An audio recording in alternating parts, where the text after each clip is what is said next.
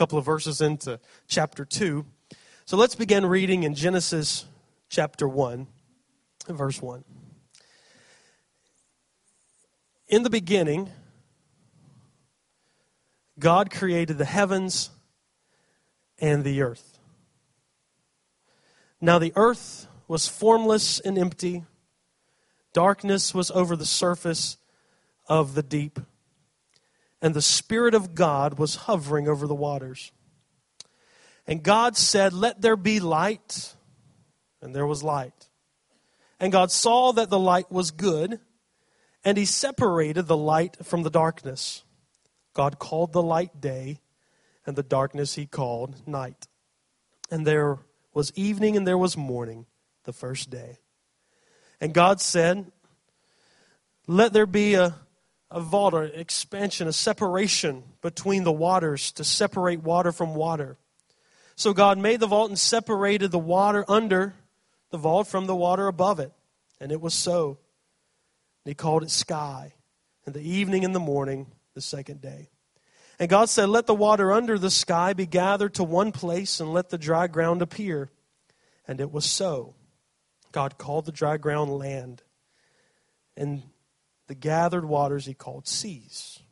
And God saw that it was good. Then God said, verse 11, Let the land produce vegetation, seed bearing plants, and trees on the land that bear fruit with seed in it according to their various kinds. And it was so. The land produced vegetation, plants bearing seed according to their kinds, and trees bearing fruit with seed in it according to their kinds. And God saw that it was good. And there was evening and there was morning, the third day. And God said, Let there be lights in the vault of the sky to separate the day from the night. And let them serve as signs to mark sacred times and days and years and let them be lights in the vault of the sky to give light to the earth. And it was so. And God made two great lights the greater light to govern the day, and the lesser light to govern the night. And also made the stars. God set them in the vault of the sky to give light on the earth, to govern the day and the night, and to separate light from darkness. And God saw that it was good. And there was evening and there was morning the fourth day.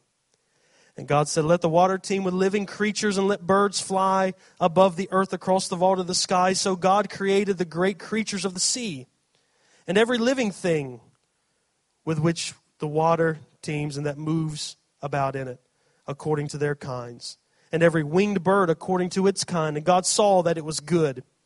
And God blessed them and said, Be fruitful and increase in number, and fill the water in the seas, and let the birds increase on the earth. There was evening and there was morning the fifth day. And God said, Let the land produce living creatures according to their kinds, the livestock, the creatures that move along the ground, the wild animals, each according to its kind. And it was so. God made the wild animals according to their kinds, the livestock according to their kinds, and all the creatures that move along the ground according to their kinds. And God saw that it was good. Then God said, Let us make man in our image, in our likeness so that they may rule over the fish in the sea and the birds in the sky, over the livestock, over the wild animals, over all the creatures that move along the ground. So God created mankind in his own image, and the image of God created he created them, male and female he created them. God blessed them and said to them, Be fruitful and increase in number, fill the earth and subdue it. Well, over the fish in the sea, the birds in the sky, and over every living creature that moves on the ground. Then God said, I gave you every seed bearing plant on the face of the whole earth, and every tree that has fruit with seed in it. They will be yours for food. And to all the beasts of the earth, to all the birds in the sky, to all the creatures that move along the ground, everything that has breath of life in it, I give every green plant for food. And it was so. God saw all that he had made, and it was very good. And there was evening and there was morning the sixth day. Thus the heavens and the earth were completed in all their vast array. By the seventh day, God had finished the work he had been doing. So on the seventh day, he rested from all his work. Then God blessed the seventh day and made it holy, because on it he rested from all the work of creating that he had done. This is the account of the heavens and of the earth when they were created, when the Lord God made the earth and the heavens. May we pray. Father, we thank you for your word this morning. Lord, may as we encounter this tremendous and vast and endless passage of Scripture, Lord, may you bring out of it to show us what you would have us to see together this morning. Lord, may you show yourself to us through it, Lord, as our Creator, as our Sustainer, as the beginning and end of everything, the one that you truly feel all in all. Speak to our hearts through the Holy Spirit, Lord, may as in the beginning verses of this passage, as the Spirit hovered over the waters, may the Spirit just hover over this place today and began a creative process in hearts and lives of people that are in this place. We thank you for your goodness and your faithfulness. Speak to us now through your Spirit. In Christ's name we pray. Amen and amen. Wow, what a um, what a large passage of Scripture as we approach it this morning. Uh, dare to say we cannot draw out everything that we would love to draw out of these passages on a Sunday morning or even in in one gathering. So I want to, as I was praying of which direction to go, as I sat down in the past couple of weeks and this week and all day long yesterday, just trying to get a grasp on God, what do you want to say to us through this passage of Scripture? I, I had note pages full of ideas and where I could go and where I could start and um, what I could could pull out and, and what we need. And, and, and my mind was just like, there. Have you ever just like your house, like after Christmas is a disaster? Um, and you don't even know where to start or how to begin to, to undo the mess uh, that had happened. That, that's kind of how I felt with the scripture. Uh, you know, there's just so much here. God, where do you want us to start? What do you want us to, to look at? You could talk about creation and, and evolution. You, you, you could talk about uh, you could talk about the purpose of, of, of, Moses writing this. You could talk about the relation between the, uh, the, the, the God of Abraham, Isaac, and Jacob and the other gods. And, and there, there's just so much. God, what do you want us to say? Do, can, do we just want us to focus on one verse? Do you want us to talk to the whole thing? God, what do you want to say to us today? So I, I began just to give some thoughts to kind of give an overview, and maybe in the next, maybe next week we can dive into some more specifics. But I want to give kind of an overview of God's creative acts and look through this passage of Scripture together uh, to see what God is doing in the, the big picture. Um, we, we, we, can narrow in and focus, or we can kind of bring it out a little bit and see the big picture. So, what we're going to do today is kind of, kind of draw back and see the big picture. I want to show you several things this morning. The first one I want you to see is number one is God is declared as the creator. God is declared as the creator in Genesis 1 1. As we said our very first week that we looked in Genesis, uh, the Bible does not give a defense for God.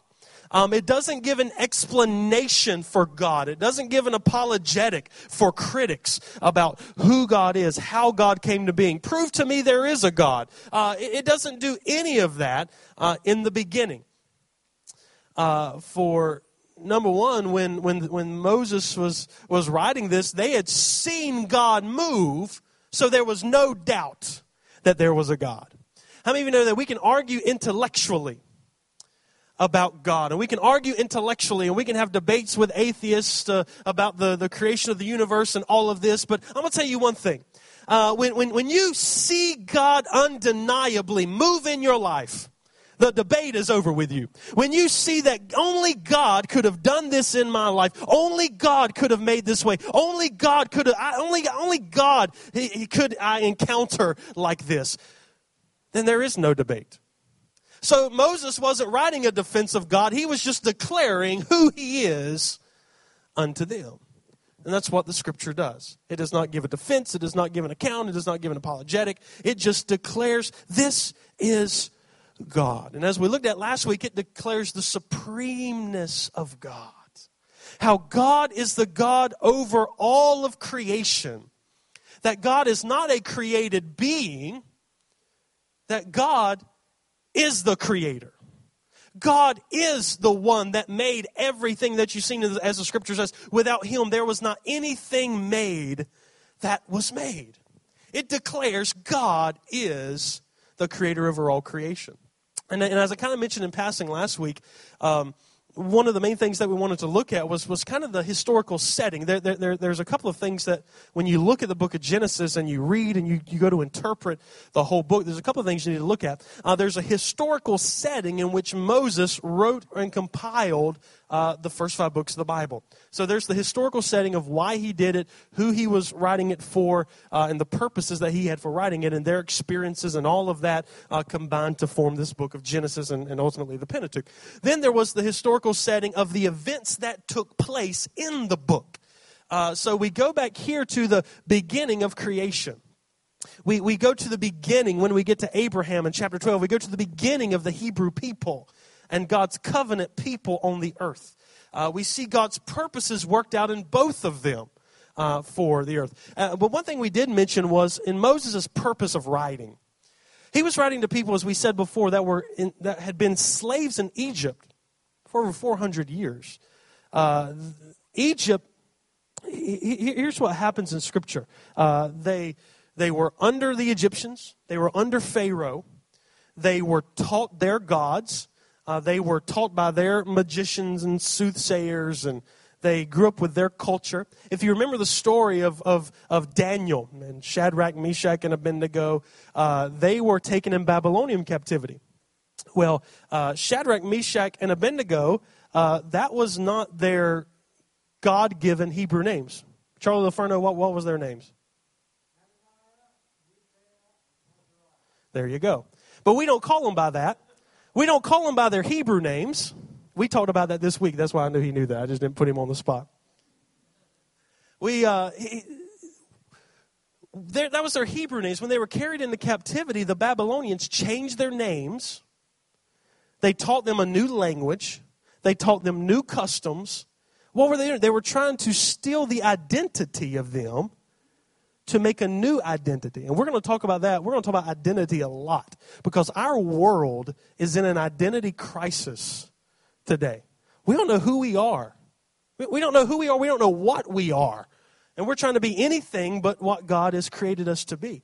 And the problem is is an identity crisis. The problem is the basics and the fundamentals of Genesis chapter 1. That's the fundamentals of, of that shapes our worldview. And that's what he was doing, that's what Moses was doing in Genesis. He was trying to shape their worldview because they had been in Egyptian bondage, learning their culture, uh, seeing worship of their gods, having the oral tradition of the God of their fathers. But now Moses is giving them a record to change their worldview, to bring it back to this is who God is. And the first thing he establishes is God is creator. He's not a created being, God is the God over all creation. For if you, if you look back in, in ancient Near East uh, uh, religions, you'll see that they had, uh, it was polytheistic. They had many gods. The stars were a god, the stars guided their lives. The moon was a god, the sun was a god. So, so, so any celestial heavenly being that, that, that, that was bigger than them, they looked at as a god. So, so they worshiped the, the, they had people as gods, and they worshiped the stars as God, and the skies as God, and the trees as God, and all of this. And everything was a God. So Moses is narrowing down, saying, It's not the stars that's the God. There was a God that created the stars. It's not the sun that's a God. There's a God that created the sun. And it tells you the purpose of why he created it. He didn't create the sun and the stars and the moon to be a God. It tells you why he created it so we would not get purpose confused.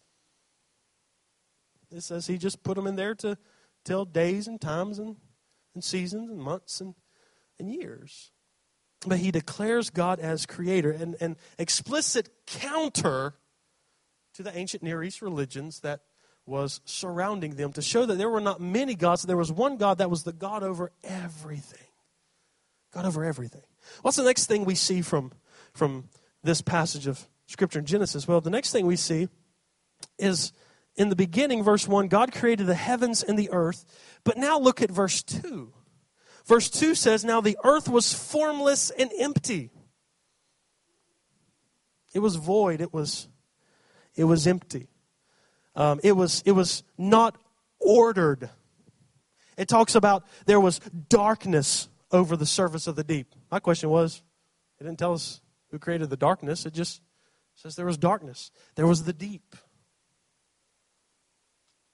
Empty, formless, void. Uh, some writers like to use the term chaotic. There, there was no order to it, there was no form, there was no fashion, there was no purpose. It was just formless, void, and empty instead of chaos. And, and, and when you get into theology classes, they like to argue over, uh, you know, what happened there. Did, was it uh, already formless and void? Did it become formless and void? There's, there's, there's a lot of different theories that we're not going to get into, but I want you to see what's happening here. That God is declared the creator, and the earth was formless and empty, and darkness covered the surface of the deep. But it's in the darkness and it's over the surface of the deep that we see the Spirit of God hovering over the waters. To me, that's just a beautiful picture. To me, it's just a beautiful. I, I, I kind of have this picture sometime when, um, and when, when, when my kids were little, and, and sometimes even today, but, but really when they were little, especially Abby, because she was the first one. And when you have a baby, you know, especially the first one, you're like, you're really excited. You don't know what to do or anything. And, and, and I remember I, I would go into her room and she'd be in her crib asleep. And I would just stand over her and I would look into her crib. And I would just stare at her. And I would smile. And in my mind, I was saying, Wake up. I want to play. Wake up. I want to throw you up in the air and catch you and rock you because I was excited because you know my baby was finally here. So, but I knew if I if I woke the baby up and it started crying and Lisa would have to feed it, I knew I'd be in trouble. So, so I would make sure Lisa wasn't around, and I'd lean over that crib and I'd, I'd poke her and then I'd, I'd, I'd run away.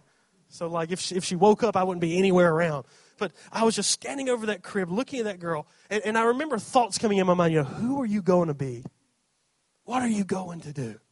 And just, just looking, waiting for her. And then, then when she finally woke up, you know, we, I, could, I could hold her and talk to her and play with her and stare at her. And, but it was, it was that moment of, of a father looking over his daughter, looking over his creation, if you will that God, being who He was, looking over. I, I, I, like to I like to think of the picture of the Apostle Paul before he was the Apostle Paul and he was Saul, the persecutor of Christians.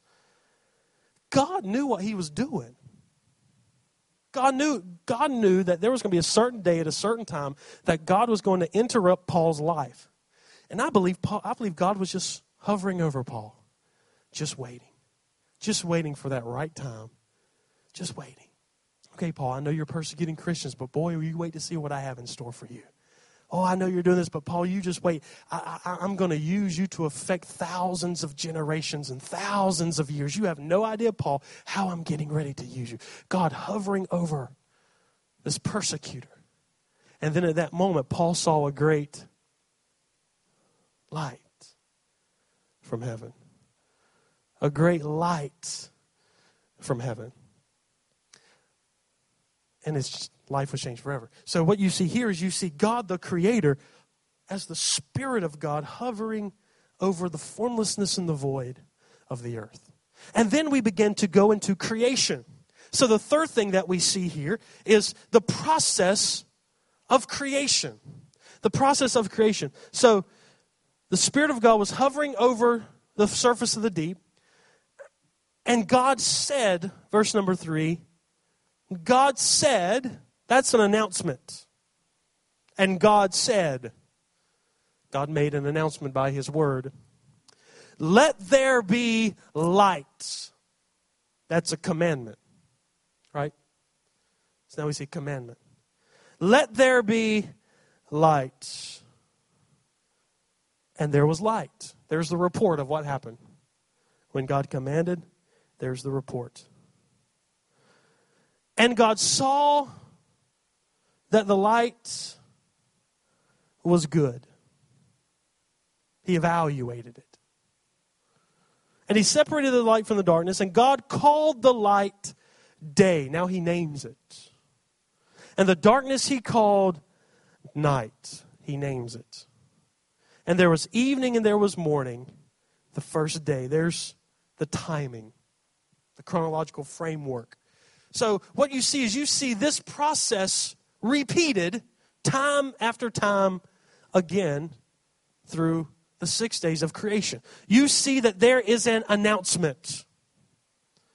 And God said, God said, the one who spoke and worlds were framed, God made an announcement.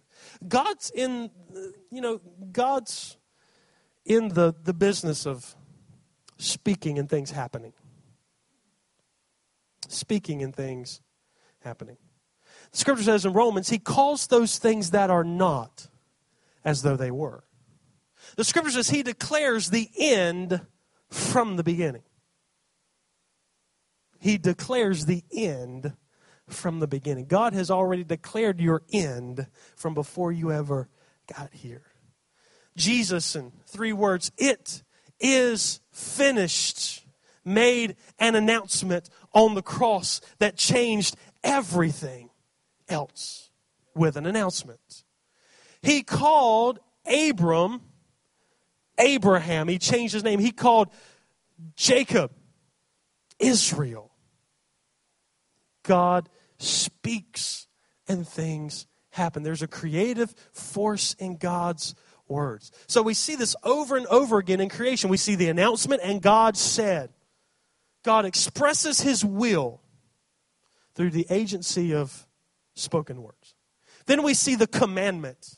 The commandment, let there be, or its equivalent, whatever it is in the certain verse, let there be light, let the waters bring forth, let, let, let, let, let. Commandment. That's his word in conjunction with the Holy Spirit. That turns disorder into order. Then we see the report. After God commanded, something happened. God commanded, something happened. And we find the report, and it, and it was so, or and so God made, or its equivalent. Then we see the naming. And he called the light day. He called the darkness night. He begins to name the thing. Then we see the evaluation that he looked at it and it was good. It satisfied his purpose. And he looked at it and I, I like after all creation is over, he looked at it and he said, It is very good. It is very good. And then we see the chronological framework. And the that was the third day. That was the fourth day. That was the fifth day. So that's God's process in creation. Well, let's look a little deeper at, at, something else God does in creation. The fourth thing I want you to see is that God brings form and order. God brings form and order. God takes the chaos, God t- takes the things that are, that are not ordered, and He brings them into order. So the first thing He says is day one, light and dark. Separates the light from the dark, the day and the night. Day number two, the sky and the sea. He separates the heavens the sea, the waters above the firmament, the waters beneath. Then in day three, we see the land and the plants. And what is God doing? God is preparing creation. I believe, I believe all that God is doing is God is preparing creation for man to enter. He's getting everything in order. Because God doesn't drop somebody in an unfinished work. God always puts you in the midst of a finished work. Everything else in creation was finished, so God created man.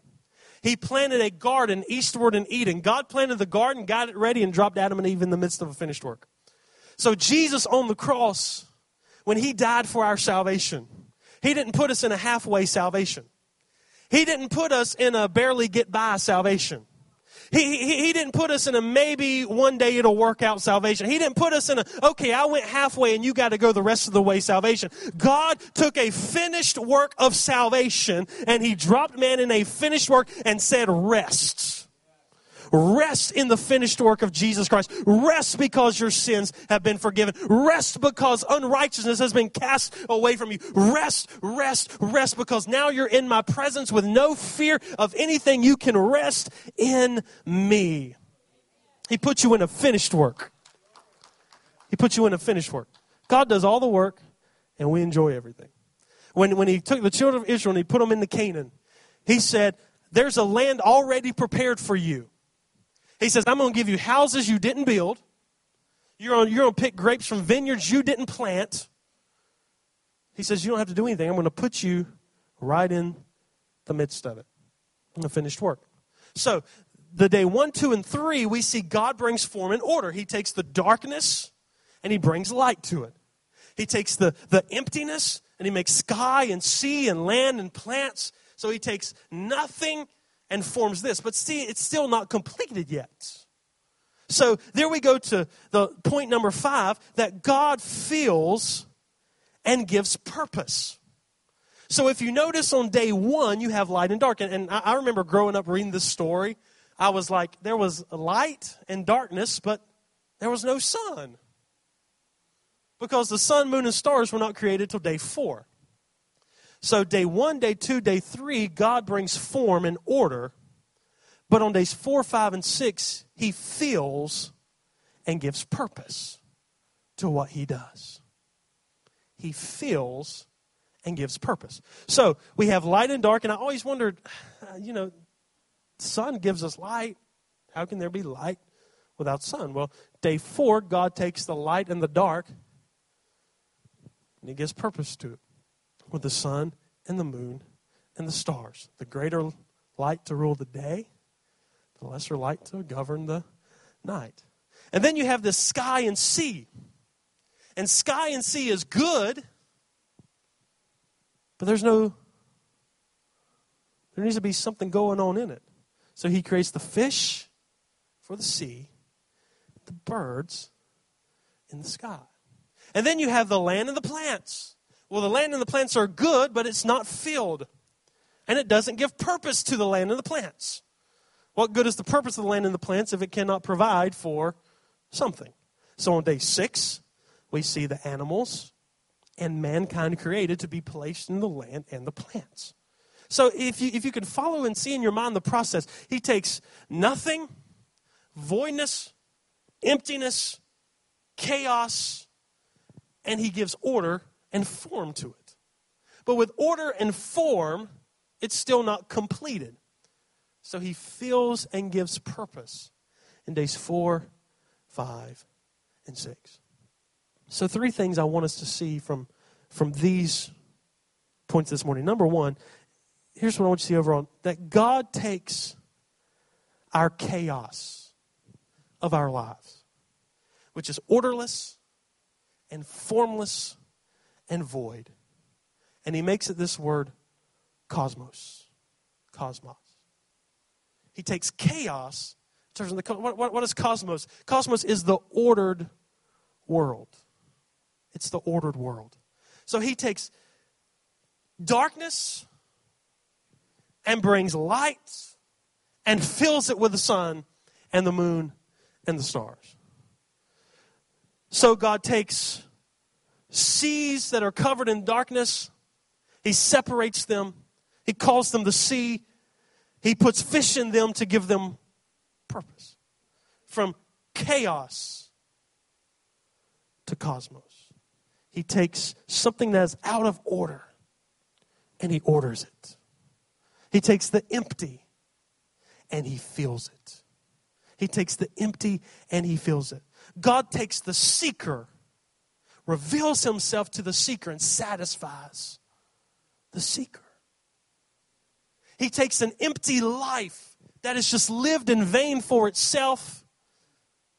As Solomon said, chasing after everything, but chasing after everything leads to vanity. Life is meaningless without somebody to give it meaning. It's empty and needs to be filled. Everybody's searching but not finding. So God takes the seeker and he satisfies him. God takes the chaos of our lives, the, when it's out of order, when it's dark. He translates, he translates us from darkness to the kingdom of light and the kingdom of his dear Son. Brings us from darkness to light. It's what God does. And you know how he does it? He does it by the Spirit. The Spirit of God was hovering over the waters. And he does it by the Word. And he said, Let there be. So if you want to move from the chaos of life, the void, the darkness of life, and you want to move into something to an ordered cosmos to be filled, it's done through God's Spirit and it's done through His Word. It's done through the Spirit and done through His Word. And, and, and, and here's what we've done in church. Here's what we've done in church. We've either been drawn toward Word or we've been drawn toward Spirit. So you have some churches that, that, that it's all Spirit and we come together and we pray and we praise and we have a great time and we feel goosebumps and, and, and we do all this stuff but we don't we're not grounded in the word so so we we have hours of church and get a good feel but then when we go out into the world we we're void until we get back in that atmosphere to get filled up again and then you find out you got to have church every day in order to get satisfied or on the other hand you got churches that are all word and they've preached themselves into a spiritual grave one of I, I forget my message go out all over the world. But uh, I walked into a church one time, and everybody before me had been Dr. So and so, Dr. So and so, Professor so and so, and I'm 21. I don't know nothing. Okay, I watched Joel Osteen and preach what he preached on Sunday. Okay, I mean, that, that, that's how I'm that's how I'm making a living. Okay, I know nothing. And I, am walking into this church, and, and there's Dr. So and so and Dr. So and so, Professor so and so that come before me, and I'm like, I can't tell these people nothing. Nothing. I'm like, they, they got to be the smartest people in the world. You know, God's got to be all over this place. And it was just like, there was nothing. You can have a, you can know something here, but if you don't take the word and mix it with the Spirit, let me tell you, it's just going to be knowledge locked up up here. That word ain't even going to work in your life if it's locked up in here. The Spirit is the key to unlocking the Word of God in your life. So, so you got people that, that, that, that, that could quote you scripture, but couldn't praise God for anything. They didn't know how. Why? You can't have one without the other. You can't have all spirit without the word. You can't have all word without the Spirit. It was never intended that way. If you want creation to come forth, if you want, if you want to order chaos and turn it into cosmos, if you want to take the empty and fill, you have to have the Spirit hovering and the Word speaking. You have to have both. And it's very rare that you find a place with both the Word and the Spirit. But it takes both of those to bring about creation. If you just had the Spirit, He'd still be hovering over the waters.